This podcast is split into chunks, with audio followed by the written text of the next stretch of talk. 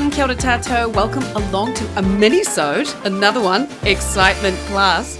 This one is happening because I forgot to ask Shirley Shaban a question that I've been asking everybody. I talked to her before school initially, then we came back for our homework after school, where she answered the following question in a very new and interesting way that no one really has before. So thank you to her, and sit back and listen to what Shirley has to say. So, a question I have been asking everybody and has been very many and varied in their responses. I will also ask you. So, what has your relationship been like with your body over your life? And has there been evolution with that and a journey you've been on with it? Yes, it's been interesting. Um, possibly not in the traditional way. When I was about oh, eight or nine years old, I started developing a medical disorder with my hair. Oh. And it meant that long and the short of it, it meant that I got less and less and less on my head. And so it got to the stage when I was starting high school that I had long hair before then, but I would have to keep it tied up in a top bun, top knot ponytail type of thing to hide what was missing. So it's a ball, like an actual ball patch. Oh yeah, massive. Yep, right. all over my crown. Yep, so it was quite severe. It didn't affect me in any other way though. But you can imagine the teenage years you're oh, trying to yes. be a part of something and uh, yes. Uh, Yes, so it was a new new area for my family as well. Lots of change. Plus, I was this person with weird hair. So you can imagine PE lessons. I faked sickness every gymnastics lesson because I just couldn't stand the idea of doing a forward roll, of course, or swimming, or any of that. So I don't know if I'm naturally a sporty person, but I totally flunked sport because I just never participated. right, and you haven't felt the need to go back. No, not really. No, right. I, I, do kayak, but um, but that's separate. But yes, yeah, so it, it made me very, very withdrawn. Very, uh, I was always confident in myself, but never confident around other people. Right. Mainly because I was just covering up and trying my best to cover it, and knowing that it looked really stupid anyway. And so when I left school and when I was seventeen, and I managed to get into uni early. And oh, the first six months, oh, I got a wig towards the end of high school, and that was just the worst thing ever. There used to be an Australian show on TV, oh, ah, I think it was called Fast Forward or something, where they, yep. one of the characters was Kylie Mole. Yep. Yep. And she had this awful black hair that just stuck out with a really severe fringe. It stuck out, and my wig looked exactly like that. And that was and, about the time it was on TV. Oh my God. And were children kind? no. what a stupid question. No, I was, I was targeted for a few a few choice words. Was it? It just goes. It goes. It just goes. Yeah, yeah, yeah, yeah, yeah. Yeah. Sorry, that might be traumatic for you. just no, no. it just went. I've always been a pretty confident person, so I could take it, and I didn't take the bullying personally. But well done. It didn't make me the most social person at school. No, I'm sure. Yep. So for about six months after I went to uni, I kept the wig, and then I thought, nah, stuff it. I'm going to have a transformation in my life, and I shaved it all off and there are stereotypes with skinheads that I don't like. And so the skinhead culture is absolutely not my culture, you know, racism and neo Nazism and all that stuff. That's totally not me. But I shaved my head and wore wore fluty hippie clothes that I made and danced bare feet around trees. That kind of that kind of thing. Tree hugging behavior. oh yeah, and I, I'm still very much a tree hugger. But I felt so free. Yeah. Because finally I didn't have to hide anymore this aspect of my body that I just hated. Yeah. And I peroxided the stubble that I had left because I've got naturally dark hair. So you could still see that there's patches where there's nothing, you know? And so I peroxided that. So I was like this blonde, faint halo for years when I was at uni of a skinhead. And then I went into the workforce, and you can't really do that, especially as a teacher. As a teacher. So I wore scarves. And then a lot of people thought that I was uh, possibly related to some religious sect or something because of the scarves. And then, yes. then I had to explain, no, it's actually medical. And then there'd be all this pity. Oh, you've got cancer. No, no, I'm not dying. It's just my hair, stuff like that. So, yeah, my relationship with my body has been interesting because it's mainly been that. Yeah, right. That I hated it. It's so not fair. But I was so ashamed of it for so many years. Even with wearing the scarves, I just hated that people knew that I was wearing a scarf because it was medical. Yeah. And it got to the point where I went, actually, people don't really care as much as I think they care. No. If they know me, they know me warts and all, they know me hair or no hair. Yeah. And so I've only really I've this is a wig now that I'm wearing. Oh, I was about to say you seem to have a full full right, so it's a wig. I've got a few different wigs. If you look at my videos, like the menopause rhapsody, people say, You're wearing wigs. It's like, well, I only wear wigs.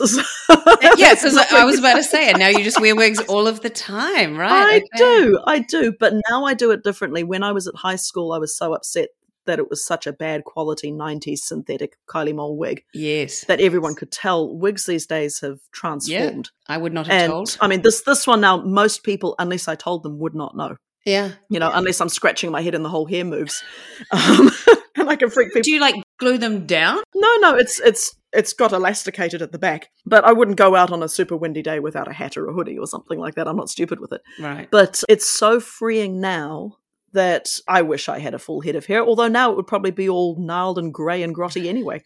So who cares? So now I can change hairstyle whenever I like because wigs only have a shelf life really of let's say a year and a half, two years before they start looking a bit scraggly anyway, Oh, even okay, human hair right. ones. Yeah. And so all my old ones I now keep, and I've got this lovely wardrobe for videos of all my old wigs. you do. I did notice that you were quite fond of the wig and looking at your Yes, now you know why. Yes, Now you know why. There, there was one video I did during the first lockdown. It was a commentary on how people's hair keeps growing in lockdown and they can't go to the hairdressers and they're having to get their partners to cut their hair and it's a bit scary for them It's because they don't happening know what they're a lot in Auckland right now. It's let me tell you. well, a, tip, a, a topical song for that instead of the Backstreet Boys, I Want It That Way, it's Cut My Hair That Way. So showing my husband magazine pictures, please cut my hair that way.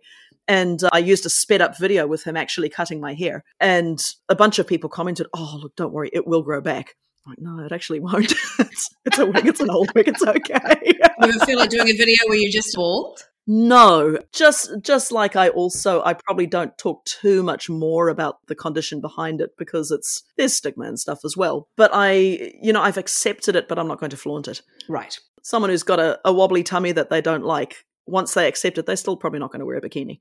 Right.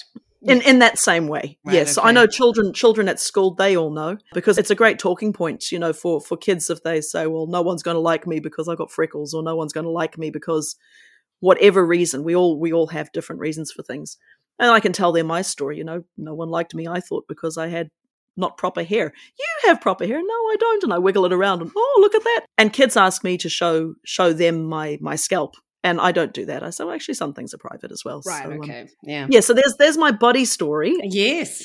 And I know that fairness thing, right? Because I'm epileptic and I was diagnosed Hmm. epileptic when I was 16. So I had my first seizure in school assembly. So that was Oh, not fun. Oh, not fun. and I wrote in my diary, it says, it's like when I read this, I just cried because it's so heartbreaking. But it said, um, Mm. oh, this is not fair. I can't believe it. First of all, I'm fat. Second, not particularly attractive. And now this.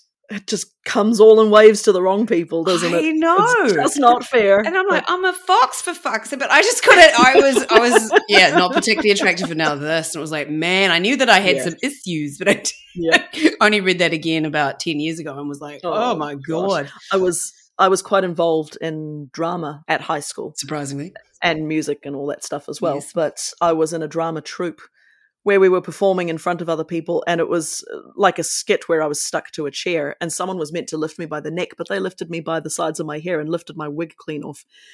And so I remember just putting it on and continuing the drama, and then just going somewhere and just crying and crying and crying and crying. And They crying. probably felt pretty bad, did they? oh look i was crying as much for them as for me Yeah. you know because you don't you don't want that you don't want to surprise people that mean way. But there's so much freedom in accepting the things that you can't change. Yes. and going look this is this is what it is. It sucks but actually i get to not have grey hair ever. I can have pink hair tomorrow. I can have green hair the next day. I can be long the next day short the next day. It Yeah. gives me a lot of freedom. And do you do that? Not usually no i'm a bit too boring for But that I I've got, a, I've got a pink wig, but it doesn't look as good on me as I thought it would. right. You could do you could do a Susie Wiles uh, situation. yeah, well, I'd, I'd love to. Some people, I know Pinky Agnew in my first podcast said she doesn't subscribe to you can only find someone to love you when you love yourself. Like, did did be finding your husband did that help with Mm. the acceptance or um, I accepted myself before I found him, great? but I was still wearing scarves. I was just so delighted that it was just a non-issue for him because I was I was never active in the dating scene Right. ever. I've I've always been quite a I'm fine, thank you very much, and um. Because you just don't want to go down that road. It's like, oh, by the way, my hair's not real. Do you still want to talk to me? That kind of stuff. Yeah. No, that's so. Oh, that's quite heartbreaking. But he was so, so accepting and he's just lovely. Yes. And you know what? We've all got stuff. And for me, as a child and as a teenager, I think what could be worse than my hair not being real? And for you, it could be epilepsy. For someone else, it could be the Mm. freckles. For someone else, it's the puku. When we personify things, they're always worse than they are. And actually, I don't have hair. I'm alive. It's okay. and I think it's often worse to us than it is to anyone else. Very often. Yeah. Very often. Yeah, absolutely. And I'm actually, and I don't want this to come across the wrong way, but I'm grateful in some ways for it because I am a person who can do quite a few things reasonably well. Yep. I can do music. I'm good in my field professionally, all that stuff. It's good to have something that humbles me because I think if no, seriously, if if I didn't have this, I might be quite an arrogant brat. Do you know what? I really don't think you would. I really don't I think don't. I mean, I haven't had the opportunity to find out, so I'm glad that I'm being spared that. But it's certainly kept me really grounded and humble, right, and, okay. and accepting of people with weirdnesses themselves. Because Yes. it's like, well, I'm I've got a proper weirdness, so I can totally accept you. yeah. yeah. For me, I guess around medical difference is something Mm. that I'm accepting of, interested in, etc. Yeah. A friend of mine does a podcast called That's So Chronic, and it's all about different chronic Ah. conditions. So she's That got would be MS. Yeah, it is. Yeah. She interviewed me. I have four things wrong with me.